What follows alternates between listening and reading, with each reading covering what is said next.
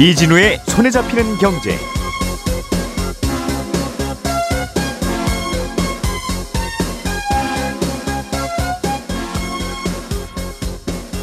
안녕하십니까 이진우입니다. 어, 대한항공과 아시아나항공의 합병을 유럽연합이 결국 승인했습니다. 이제 두 회사의 합병을 위해서는 미국의 승인 여부가 남았습니다. 지난달 1월 미국의 소비자 물가 지수가 전년 같은 기간 대비 3.1% 상승했습니다. 2몇 퍼센트 정도를 예상했던 시장의 예상치보다는 높게 나온 거고요. 어, 조기 금리 인하 기대가 시장에서는 한풀 꺾였다는 전망이 나오고 있습니다. 4월 총선을 앞두고 여야가 은행권의 재원으로 소상공인과 서민을 위한 공약들을 쏟아내고 있습니다. 어떤 내용인지 자세하게 들여다보겠습니다. 2월 14일 수요일 손에 잡히는 경제 시작합니다. 우리가 알던 사실 그 너머를 날카롭게 들여다봅니다. 평일 아침 7시 5분 김종배의 시선 집중.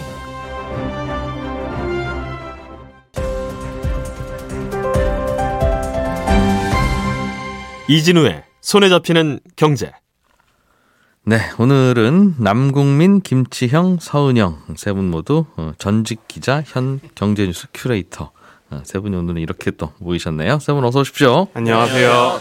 자, 대한항공과 아시아나항공의 합병 여부와 관련한 뉴스들이 좀 나오고 있는데 이게 아시아나항공이 어려워져서 대한항공이 아시아나항공을 떠안아주는 음, 그래서 이제 합병을 해보려고 하는데 이게 어, 글로벌 기업들이다 보니까 전 세계 공정거래위원회들한테 다 도장 받으러 다녀야 되고 이제 유럽, 미국 도장 받으면 되는데 유럽이 결국 도장 찍어줬다 이제 그 얘기예요. 아 맞습니다. 그러니까 예. 이게 항공사가 합병하려면 이제 취향하려는 나라 경쟁 당국 가서 그러니까 우리나라로 치면 이제 공정거래위원회 합병 심사 받는 건데 예. 이제 항공사가 합병했을 때 이제 독과점 우려가 없는지 뭐 독과점 우려가 있으면 뭐 이런 것들 좀 고쳐서 다시 가지고 와 이렇게 음. 재심사도 하고 뭐 합병을 불허할 수도 있습니다. 근데 이제 대한항공하고 아시아나 같은 경우에는 어 14개 나라에서 심사를 받아야 한다고 하더라고요. 그래서 예. 한 곳이라도 이제 승인 거절하면 합병이 무산되는 거였는데 음. 이번에 이제 유럽에서 조건 무승인이 나왔다. 그래서 음. 13개 나라는 사실상 이제 심사 완료됐다. 하나만 남았는데 그게 미국이다. 이런 이야기입니다. 예. 무슨 어, 조건을 달았어요? 어, 일단은 두 가지 조건인데요. 하나는 아시아나 항공 화물기 사업 부문을 매각하는 것이고요. 또 하나는 이제 유럽 취향 4개 중복 노선이 있습니다. 대한항공이랑 아시아나가 중복돼서 이제 들어가는 노선이 있는데 그 대한항공도 그 나라 가고 아시아나도 그렇습니다. 그 나라 가고 맞습니다. 근데 네. 이제 뭐 다 반납하라는 건 아니고 이제 일부 운항권을 반납해라. 그래서 다른 신규 항공사에 넘겨서 요거 신규 취항하는 것까지, 그러니까 그 새, 로운 항공사가 하는 것까지 너네가 책임지고 다 도와줘. 음. 이런 것들이 이제 조건에 들어가 있는 거고요. 그럼 그 나라가 음. 대한항공도 가고 아시아나도 가고 음. 그 상황에서 네. 대한항공 아시아나는 합쳐질 테니까 네. 그 회사가 가고 또 다른 어떤 회사도 또 날라올 수 있도록 해라. 네, 그렇습니다. 그래서 어, 음. 현재는 아무래도 이제 아시아나랑 대한항공이 완전히 지금 합병 작업이 마무리된 것이 아니 기 때문에 이 대한항공의 노선 일부를 넘기게 될 것으로 보이는데 어 지금 현재는 티웨이 항공에 넘기는 것으로 거의 이제 기정사실화 됐어요. 그래서 예. 뭐 파리, 로마 뭐 이런 주요 도시 들어가는 노선인데 이 중복 노선들을 이제 티웨이 항공이 넘기기로 했, 넘겨받기로 했고 아마 음. 연말까지 이제 그런 마, 어, 이행 작업이 좀 진행이 될 것으로 보입니다. 화물 사업도 어. 당신들 둘이 합치면 독점이 되니까 이것도 팔아 그랬는데 이건 누가 사가야 되겠네요, 그럼. 네, 그렇습니다. 그래서 이 작업이 이제 아무래도 좀좀 속도를 내서 좀 진행이 돼야 될 것으로 보이는데 어느 정도 일단은 준비는 해놨어요. 그러니까 이제 군부를 떼놨으니까 누가 사고 싶다 이런 것들 의향까지는 좀 이제 어느 정도는 다 태핑을 해놓은 상태인데 음. 지금 이제 본격적으로 매각 작업 시작되면 아마 손들고 나설 곳이 몇 군데 있다. 네 곳 정도 이제 추려지는데 제주항공, 예. 뭐 에어프레미아, 이스타항공 이런 곳들 이야기가 나옵니다. 그래서 음. 어 이렇게 이제 어느 정도 매수자 선정까지 마무리를 하고 이제 그때 이후 경쟁 당국 다시 가서 여기에다 이제 우리 팔기로 했는 하는데 한번 검토해 주세요. 그래서 이제 경쟁 당국이 검토를 해서 승인 전차까지 마무리를 하면 그때 음. 이제 매각까지 다 마무리가 되는 식으로 정리가 되는 거고요. 그렇게 되면 유럽은 완전히 이제 최종 승인을 내리게 되는 음. 셈이 되는 겁니다. 유럽의 도장은 받았고 네. 미국 마지막으로 도장 찍어주면 되는데 미국도 무슨 조건 달 것 같다는 거예요? 아니면 아, 그게 이제 지금으로서 이제 좀 의견이 왔다 갔다 하긴 하는데 조건을 달긴 달 거다라는 음. 쪽으로 좀 우세한 것 같아요. 그래서 일단은 이제 뭐 무리 없이 통과는 할 거야. 그런데 아마 일부 노선을 유럽처럼 좀 반납할 거야. 이런 이야기들이 좀 주로 나오거든요. 근데 음. 지금 이제 비관론도 있고 낙관론도 있는 상황인데 나름의 또 근거가 다 있습니다. 일단은 이제 좀 어, 미국도 만만치 않을 걸 이런 이야기를 하는 근거는 이제 세 가지로 좀 좁혀지는데 이제 아시아나가 속한 항공 동맹이 스타 얼라이언스가 있고 예. 이제 이 대한항공은 스카이 팀에 속해 있잖아요. 음. 근데 이 스타 얼라이언스 파트너인 유나이티드 항공, 그러니까 미국 음. 항공, 항공사죠. 예. 여기서 좀 크게 반발을 하는 겁니다. 왜냐하면 아시아나랑 지금 이제 대한항공 합쳐가지고 이제 우리 미국에 들어오면은 이 노선 음. 운항수가 너무 많아지는데 그러면 이 스타 얼라이언스가 스카이 팀에 너무 밀리는 거 아니냐? 이거 안 된다. 독과점 이슈가 있다. 이렇게 해서 이제 반발을 하고 있는 거고. 스타 얼라이언스 쪽에서 왜 우리 편 왜 빼가냐? 그렇습니다. 아, 그렇게 네. 한다 이거죠. 네. 예. 그리고 또 하나는 최근에 이제 미국 내에서 소비자 피해를 이유로 해서 이 항공사 합병 무산시킨 전례가 있다는 점인데요. 음. 미국 법무부가 자국의 이제 저가 항공사인 제트블루와 이 스피릿 항공이 인수합병을 진행 중이었는데 이거 불허해 주세요. 이렇게 소송을 제기하면서 기업 결합이 무산된 게 지금 최근 뉴스로 나왔었거든요. 음. 이런 분위기 봤을 때 대한항공과 아시아나 기업 결합 심사도 좀 까다롭게 보는 거 아니야? 이런 이야기도 이제 나오는 상황입니다. 근데 예. 반대로 순조로울 거야. 뭐 유럽보다 훨씬 이거는 뭐 구분선 넘고 이 사실상 거의 이제 합병으로 가는 지금 이제 이 고속도로 탔다 이런 이야기하는 이제 근거도 있는데 제가 이제 제트블루랑 스피릿 항공 기업 결합이 무산된 이야기 말씀드렸잖아요. 근데 이거는 미국 소비자들한테 영향이 크지만 대한항공하고 아시아나 합치는 건 미국 소비자들한테 별로 상관없어. 그러니까 영향이 상당히 미미해. 그러니까 여기에 똑같이 엄격한 잣대를 들이대서 기업 결합 심사를 진행하지는 않을 거야라는 예. 이야기를 하는 것이고요. 또 하나는 이게 사실 좀 제일 좀 제가 봤을 땐 근거가 높은데 유럽 심사 과정에서 이미 아시아나 화물사업부 매각을 하기로 했잖아요. 잔소리 들을 거 다 들었다 네, 이거죠. 이미 다 듣고 와서 고칠 거 다 고치고 저 이거 다 말 잘 들을 테니까 제발 음. 도장 찍어주세요라고 이미 다 수그리고 왔기 때문에 미국에서는 그렇게 첨예하게 문제가 될 만한 이슈가 없다 이 이야기를 하는 겁니다. 그래서 지금 현재로서는 대한항공 측에서는 6월까지는 이제 모든 이 합병 승인 작업이 그러니까 이 기업 결합 심사 가 다 마무리가 될 거다. 예. 그러면 연내 인수 절차까지 갈 수 있지 않겠냐라고 이야기를 하는 겁니다. 괜히 주변의 항공사들만 득보게 생겼어요. 하, 아시아나의 화물기 사업이라든가 네. 미국 또는 유럽 노선 일부를 그냥 야 니네들이 좀 받아줘야 되겠다. 저, 그렇습니다. 저 나라 공정위원회가 이거 좀 반납하라고 한다. 그러니까 웬 떡이에요 그게 음, 주변에서 그렇죠. 보기엔. 일단은 우리나라 이제 LCC들이 지금 이제 다 남, 넘겨받게 되는 거잖아요. 그러니까 음. 이제 유럽 화물 사업 같은 사실 아시아나 화물 사업 상당히 알짜라고 알려져 있는데 예.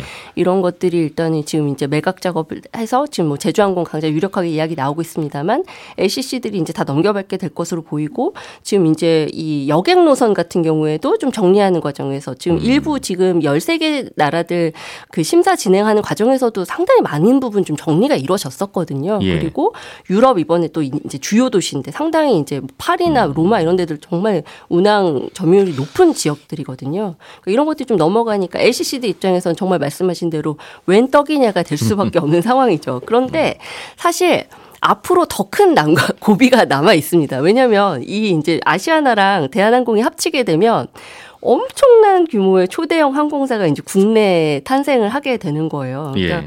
지금 이제 아시아나 항공 출범한 게 1988년이니까 36년 동안 우리나라는 그래도 어쨌든 국내 항공업계 양강 체제가 계속 음, 있었거든요. 그리고 네. LCC들이 이제 많이 생겨나긴 했습니다만 그 LCC들도 족보를 다 따져 보면 뭐 에어부산 에어서울 원래 아시아나 항공 거죠. 음. 그리고 진에어는 대한항공 자회사죠. 예. 그러니까 이 회사들 이제 다 합치고 이렇게 이런 작업들이 다 이루어지면 음. 지금 다른 LCC들 입장에서는 메가 항공사들과의 경쟁이 앞으로 눈앞에 펼쳐지게 되는 겁니다. 그래서 음. 이런 것들 좀 생각하면 사실 아 이렇게 초대형 국적 항공사 탄생하는 게 과연 반가운 뉴스냐? 그러니까 합치면 이제 통합항공 통합 대한항공 합치면 이제 세계 10위권 항공사가 된다고 하는데 예. 우리 소비자들 입장에서는 운임 더 비싸질 만한 여지가 더 커지는 거 아니냐. 음. 그래서 실제로 최근에 좀 증권가 리포터들 이제 나오는 거 보면 어 대한항공이랑 아시아나 항공의 이 합병 불확실성이 많이 걷어지고 있다. 그러니까 음. 유럽 승인까지 이제 나와서 이제 사실상 이제 거의 합병으로 가는 수순이다 이런 이야기를 하는데 그때 나온 얘기가 운임을 이제 높게 책정할 수 있는 환경이 조성이 됐다라는 얘기를 하거든요. 그런 경쟁이 아무래도 덜 치열해질 네. 거다 그 말이죠. 그런 음. 이야기 보면은 아무래도 소비자 후생 차원에서는 뭐 그닥 반가운 뉴스는 아닐 수도 있다. 음. 이런 생각이 좀 듭니다. 그걸 유럽도 걱정했던 거고. 네. 네. 자, 미국의 소비자 물가 지수 이야기도 좀 해보죠. 어, 요즘은 매일 매월 발표되는 미국의 물가가 더 궁금한 네. 어, 상황인데 시장에서는 2.9 예상했었는데 3.1이 나오는 바람에 좀 지금 미국 주식 시장도 난리가 났고 그런 상황이에요. 한 좀 많이 내렸죠. 오늘 예. 어, 장중에 미국은 한 2%대까지 하락하다가 결국에 3대 지수 한1% 후반대로 하락세가 마무리가 됐는데요. 음, 어, 1월 소비자 물가 지수가 말씀하신 것처럼 시장에서는 2.9% 정도, 전월 대비하면 0.2% 오를 거라고 봤는데 전년 같은 기간 대비 3.1% 그리고 음. 전달 대비로는 0.3%가 올랐습니다. 그러니까 약간 시장 예상을 소폭 웃돌았다 이렇게 얘기할 수도 있는데 예. 어, 사실은 이 소폭 웃돈 것보다는 어, 그간 물가가 뚝뚝 떨어지다가 어, 잘 안 떨어지네. 이것 때문에 시장은 조금 걱정을 많이 하는 것 같습니다. 그러니까 이게 뭐 전반적인 경향을 보기 위해서 3개월 또는 6개월 평균 물가를 좀 보거든요. 3개월 평균 물가가 지금 4% 나왔고요. 예. 6개월 평균 물가는 3.7%니까 어, FMC가 올해 우리가 금리 떨어뜨리려면 그리고 우리가 목표 물가를 2% 중반 또는 2% 초반으로 보고 있어라고 얘기했는데 음. 어 그러면 야 3개월 평균 6개월 평균이 4%대라고 하면 이거는 사실 금리 내리기 힘들겠는데라는 걸 시장이 조금 생각하는 것 같고요. 음. 그리고 또 물가 볼 때마다 이제 근원 물가라 그래서 에너지 가격 빼고도 보거든요. 에너지하고 예. 식품 가격 빼고 이거는 워낙 변동성이 많으니까 야 그거 제외하고 보자 이런 것도 있습니다. 근데 그것도 보니까 어 올랐어요. 이것도 어그 보면 결국에는 에너지를 제외하고도 이게 물가가 올랐다라는 거는 한 3.4% 정도 전년 동기 대비해서 올랐으니까요. 그렇게 된다라고 하면 이건 물가 잘 안 잡히네 이렇게 보고 있는 거죠. 음, 근원 물가도 3.9가 올라서 예, 3.9. 음, 전월 대비로는 0.4가 올랐습니다. 시장 예측치인 3.7보다는 좀 더 나왔다. 네. 어, 생각보다는 물가가 잘 안 잡히는구나라고 하는 그런 결론을 얻은 거고 그러면 금리를 빨리 못 내리겠네. 예, 상, 상반기에 금리 인하는 물 건너가는 거 아닌가 하는 슬슬 걱정들이 생기는 모양이에요. 그렇습니다. 어, 왜 안 내려온 거예요? 어떤 품목들이 그렇게 끈질기게 물가가 오르는 바람에 이렇게 음, 됐어요? 앞서 이제 근원 물가, 에너지하고 식품 가격 제외하고도 물가가 3.9% 올랐다고 말씀드렸으니까 이거 외에 다른 것들 올랐다는 얘기지 않습니까? 예. 일단은 주거 비용을 좀 초점을 맞추고 있는데요. 월세? 예. 예. 어, 주거 비용이 전체 이 CPI에서 차지하는 비중이 조금 그 가중치가 좀 높습니다. 그렇다 음. 보니까 주거 비용이 오르니까 좀 많이 반영됐다 이렇게 보는데 전년 대비해서 지금 주거비가 0.9% 오른 걸 아, 에너지는 0.9%가 올랐는데 이 주거 비용은 0.6% 오른 걸로 나오거든요. 음. 그러다 보니까 소비자 물가에 이게 좀 많이 반영됐다 이렇게 얘기를 하고 있고요. 그 외에도 서비스 분야 물가가 전반적으로 좀 강세를 보였습니다. 의료비가 0.7% 전년 대비해서 올랐고 운송비 운송비도 1% 뛰었거든요. 그렇다 보니까 어 이거 일반적으로 사람들이 이용하는 것들이 꽤 올랐기 때문에 앞으로 물가가 좀 안 떨어질 수도 있겠어라는 전망이 있고 반면에 이거 좀 일시적이야라고 주장하는 곳들도 있어요. 특히 골드만삭스 같은 경우에는 야 이거 1월 효과가 좀 반영된 것 같아라고 주장을 좀 하고 있거든요. 여기서 말하는 1월 효과는 음. 일반적으로 공산품 가격들을 어 전년도에 비해서 올해 가격을 다시 책정할 때 1월에 이걸 반영한다는 거예요. 그러니까 이런 예. 음. 것들이 반영돼서 잠깐 1월에 높게 나온 거지 음. 우리 시간 지나면 다시 제자리로 돌아올 거야. 또 이렇게 거야? 예, 얘기하는 것도 있습니다. 음, 골드만삭스. 네. 골드만삭스는 잘못 믿겠습니까? 맞출 때는 잘 맞추는데 가끔씩은 이상한 소리를 하는 경우들이 종종 있어요. 특히 유가에서 많이 틀렸죠. 아니 뭐, 네. 뭐 전통의 금융회사이긴 한데 음, 우리는 작년 1월이랑 비교하잖아요 지금. 네네. 그럼 1월 달에 가격표 바꾸는 게 작년 1월에는 안 바꿨고 뭐. 올해만 바꿨다는 뜻입니까? 어, 시장을 계속 좋게 보고 싶다는 의미가 좀 들어 있겠죠. 네. 그러니까 알겠습니다.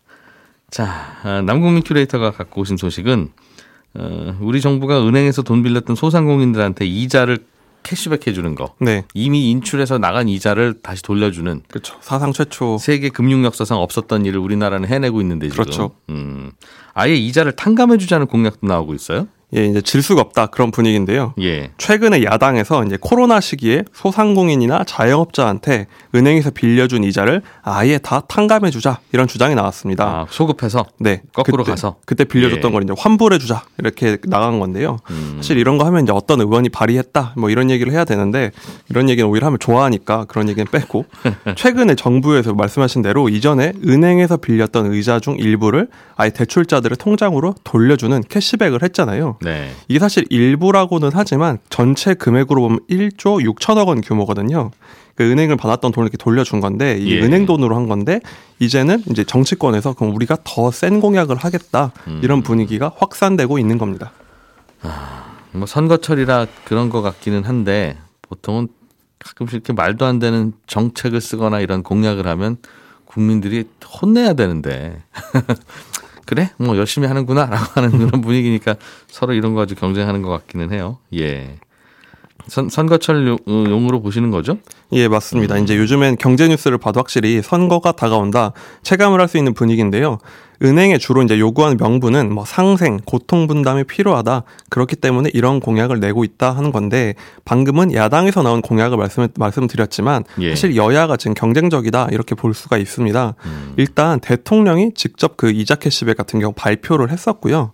야당에서는 이번에 이제 이자 환불이 있었는데 여당에서는 그럼 뭘 내고 있냐 하면 1970년대 지금은 이제 추억 속으로 사라졌던 재형 저축을 부활시키겠다 이런 정책을 내놨습니다. 예. 이게 재산 형성 저축이잖아요. 음. 당시에 이제 노동자들이 열심히 돈을 모아서 이제 미천을 만드는 그런 통장이었는데 물론 그 시절에는 뭐 금리가 10%대 이러니까 정말 재산 형성에 도움이 됐었죠. 예. 근데 이번에는 물론 그 정도의 금리는 어렵겠지만 일단 은행들한테 이걸 출시해라 요구를 하고 있는 건데 음. 출시를 하면 뭐 시중 금리보단 많이 줘야 될 거잖아요. 뭐 예. 3% 이렇게 줘가지고는 안 되겠죠. 흥행이 안 되면 안 되니까.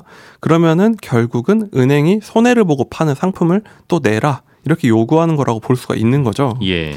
그리고 또 나온 공약이 뭐가 있냐면 예금자 보호 한도를 현행 5천만 원에서 1억으로 두 배 올리자 이런 요구도 나왔습니다. 요 얘기는 계속 종종 나오던 이야기죠. 언제 5천만 원이냐. 그렇죠. 물, 가 상승 계산하면 1억으로 올려도 훨씬 이전에 올렸어야 된다. 맞습니다. 네. 사실 이 공약 같은 경우는 이미 요구가 많이 나오고 있었어요. 이 예. 보호 한도가 우리 국민 소득 대비로도 너무 적고 음. 다른 나라들에 비해서도 너무 작다 지적이 많긴 합니다. 예. 그런데 이렇게 보호 한도를 올리면 쉽게 말해 보험금이라고 할 수 있는 은행 출연 금이 높아질 수밖에 없는 구조인 거예요. 예금 보험료. 그렇습니다. 이것도 음. 일종 보호 보험을 드는 거니까요. 은행 문 닫으면 5천만 원까지는 보장해 줘야 되니까 네. 평소에 보험료를 떼야 되는데 그렇죠. 이걸 1억씩 보장해 주라고 하면 보험료를 두 배 내야 되는 거 그렇습니다. 아니냐. 이게 사실 그래서 왜 보호를 많이 해 주면 되지 안 해 주고 있냐 하면은 결국은 돌고 돌아 비용이 있다는 겁니다. 음. 그리고 또 소상공인 대상 보증 한도도 더 늘려라 하는 건데 이거는 사실 이제 보증이잖아요. 이제 음. 빚이 떼이면 이제 책임을 져야 하는데 이것도 출연금을 더 내야 하고 그 돈도 역시나 국가의 세금이 아니라 은행의 돈으로 해야 되는 부분인 겁니다. 예. 결국은 이제 발표는 정치권이 하는데 어, 무슨 돈으로 할 거냐는 질문에 대해서 은행에 돈 많지 않습니까? 이제 그런 이야기를 하는 셈이에요. 그렇습니다. 지금 정치권에서 이제 이 주장들을 이제 종합하면 국민들의 예금도 보호해주고 재산 형성도 돕고 이자도 환불 캐시백 해주자는 건데 사실상 나라 돈이 아니라 실제로는 은행 돈으로 해야 하는 공약이 이제 쏟아지고 있는 겁니다. 예. 그러니까 물론 국민 입장에서는 뭐 당장은 이렇게 뭐 해준다 하면 혹할 수는 있는데 세상에 뭐 공짜 점심은 없다 이런 말 있잖아요. 음. 따져볼 부분이 있는 건데요. 우선 이게 엄연히 민간 회사인 은행 돈을 이렇게 국가에서 정치권이 마음대로 강요를 하는 게 맞냐 하는 지적이 나옵니다. 음. 그러니까 워낙 정부나 정치권에서 자주 소집을 하니까 사실 은행이 공공기관이나 공기업인가라고 생각을 할 수도 있는데 사실 4대 금융지주들은 다 상장사이고 음. 정부 소유가 아니라 이제 개별 주주들이 있는 기업이잖아요. 그러니까 최근까지 정부가 지분을 갖고 있던 우리은행까지도 민영화가 됐거든요. 음. 사실 이걸 하면서 굉장한 진통이 있었는데 이렇게 보면은 지분만 팔았지 결국 어느 은행이건 정부의 이제 입김이 너무 센 거 아니냐 음. 바뀐 게 없다라는 이제 불만이 있고요. 사실 이걸 비유를 하자면 이게 회사 사장님이 동창회에서 내가 밥을 사겠다 했는데 회사 카드로 긁는 셈 아니냐 이런 불만도 나오고 있습니다. 이게 참, 아, 할 얘기를, 할 얘기 하자면 참 많은데, 음. 우리나라가 뭐 잘하는 것도 참 많은데 가끔씩 보면 이렇게, 에, 정부가 해야 될 일을 기업들 보고 시키는 바람에, 어, 정작 기업들 보고 이렇게 저렇게 하라고 하는 야단칠 일도 못, 못 하고 계속 보이는데 결국은 요즘 정부가 없애자고 한- 한다는 게 이제 코리아 디스카운트. 그렇죠. 라는 게 결국은 지배 구조를 투명화하고 그렇게 대주주가 전횡하지 못하도록 하고 그렇게 하자는 거잖아요. 그렇습니다. 그런데 그러니까 지금 은행은 거꾸로 지금 지배 구조인 지배 그 지배 구조를 살펴보면 결국은 정부가 주인이라고 생각해서 정부가 은행 돈을 맘대로 이렇게 쓰면 재벌 오너가 할 때는 나쁘고 똑같은 일을 정부가 하면 좋으냐 뭐 이렇게 생각하면 또 이게 언제 언제까지 이렇게 할 거냐 이런 게 코- 코리아 디스카운트 아니냐 하는 이야기를 또 아주 일부에서는 또 할 수 있을 것 같은 네, 일부의 의견은 있을 수 있겠습니다. 네. 그렇군요. 은행이 근데 돈을 잘 벌기는 잘 벌어요. 그래서 그 돈, 야, 그 돈, 저거 은행이 뭐 한 게 있다고 저렇게 돈을 많이 벌어가?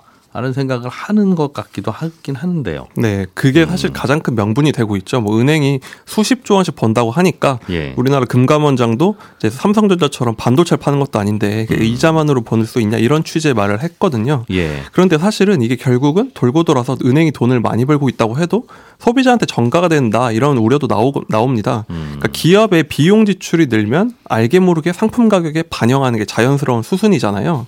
지금 이제 보증료나 뭐 상생기금, 뭐 청년 계좌 이자 이런 비용들이 늘면 결국은 회사니까 어딘가에서 메울 텐데 은행의 대표 상품인 대출 금리 인상으로 작용할 거다 이런 전망이 나옵니다. 그러니까 금융연구원 관련 기관에서도 이제 이런 연구가 속속 나오고 있는데요. 은행의 이제 사회적 재분배 기능이 점차 늘고 있다. 음. 그런데 이게 결국은 소비자에서 전가될 수밖에 없다는 건데 선심은 결국 정치권에서 보이고 비용은 은행 주주랑 저 같은 대출 받은 사람들이 지는 셈이다. 이런 지적이 나오는 겁니다. 대출이자 자꾸 올라가는 게 결국은 은행 돈이 이런 데서 새서 그런 거 아니냐라는 생각? 그렇죠. 이제 모든 대출자들이 나눠 갖게 되는 거죠. 그러게요. 근데 은행이 벌어가는 돈들이 이게 꽤 큰 돈이라서 이거 저렇게 그냥 놔두면 될까 싶기도 하고 저거 대부분 절반 이상을 외국인이 배당받아 가는데 라는 또 생각도 들 수는 있는데 아, 그게 이제 은행들이 결국은 지금까지 그 뭐 코로나 때 서민들에게 빌려줬던 거 지금 다 이제 안 받기로 해놓고 충당금 제대로 안 쌓고 있고 그 그러고 있어서 또 PF 대출도 등등 뭐 그렇죠. 그렇고 앞으로 떠나야 될 부담이 많은데도 그냥 그 성적표는 좀 잘 나오는 뭐 그런 정도로 유지하고 있어서 그 돈 이렇게 꺼내서 써도 되는 건가 싶기도 하고요. 음. 은행 주주들은 뭐 굉장히 답답하겠습니다. 요즘에 은행을 보면 참 복잡한 마음이 들 수밖에 없는데 예. 정리하면 사실 은행이 요즘 정말 미션이 많다 이렇게 볼 수가 있습니다. 어찌 보면 돈을 많이 번 죄다 이렇게 볼 수가 있는데 말씀하신 대로 최근에 이제 코리아 디스카운트 문제가 부각이 되고 있다 보니까 예. 저 PBR 극복하자 이게 정부 방침처럼 나와가지고 이제 주가가 반응을 하고 있었어요. 음. 그러니까 주주 환원 여기에 발맞춰서 은행들도 이제 주주 환원을 늘리겠다 앞다퉈 발표를 하고 있거든요. 배당도 늘리고 자사주 소각도 늘리겠다 하고 있는데 사실 다른 데는 다른 회사들은 대주주가 있으니까 음. 이 대주주들이 주가 오르기 불편한 회사들도 많거든요. 뭐 올라가면 기업 가치 높아지면 상속세 많이 내야 그렇죠. 되고. 그런데 은행은 대주주가 없으니까 정부 눈치만 보면 되잖아요. 그러다 보니 이제 여기에 발맞춰서 주가를 올리곤 있는데 사실 그러면 주주 환원에도 돈을 쓰고 있고 예. 또 PF 대출 부실이 곳곳에서 터질 분위기니까 이제 요즘 분위기는 은행들이 저축은행 몇 개는 인수할 준비해라 이런 눈치도 있거든요. 그리고 음. 이제 PF 충당금도 쌓고 기금도 내야 하고 가계부채가 줄이면서도 대출이자도 낮춰줘야 하다 보니 음. 은행이 돈은 참 잘 벌고 있지만 이거 미션들 어떻게 수행해야 되나 난처한 상황이고 주주들도 요즘 복잡하겠죠. 그렇게 시장의 룰이라는 게 존재하는 건데 보통 우리는 시장의 룰을 깨는 거에 대해서 비판을 합니다만 그 시장의 룰을 깬 것에 따른 결과가 돈 많은 쪽이 피해를 입으면 또 그거는 또 잘했다고 하는 예를 들면 의적이다 뭐 이렇게 해서 그래서 네. 도, 도둑은 나쁘지만 이런 공약을 내는 정치인분 이름을 말씀드리면 오히려 좋아하는 그런 네. 분위기가 있겠죠. 그래서 번번이 나오는 이야기긴 합니다만 이런 얘기 나올 때마다 하여튼 좀 불편하긴 불편해요. 언제까지 이렇게 계속 이런 정책이 좋은 정책으로 받아들여지고 정부가 이런 거 해야지라는 이제 그런 박수를 받게 되는지는 좀 고민거리이긴 합니다. 어, 코리아 디스카운트 뭐 이것도 이제 말씀드렸지만 이런 정책과 관련이 있겠다는 얘기예요. 그렇죠? 자 오늘은 어, 김치형, 서은영, 남국민 이 세 분의 경제뉴스 큐레이터와 함께했습니다.